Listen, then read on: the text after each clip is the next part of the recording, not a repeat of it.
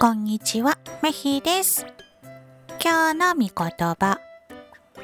ヨハネの福音書8章12節その後でイエスは人々にお話になりました。私は世の光です。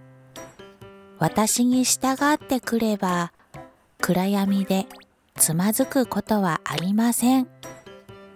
命の光があなた方の進む道を明るく照らすからです。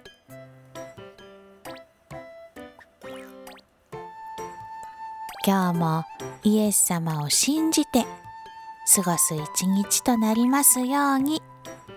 それじゃあ、またね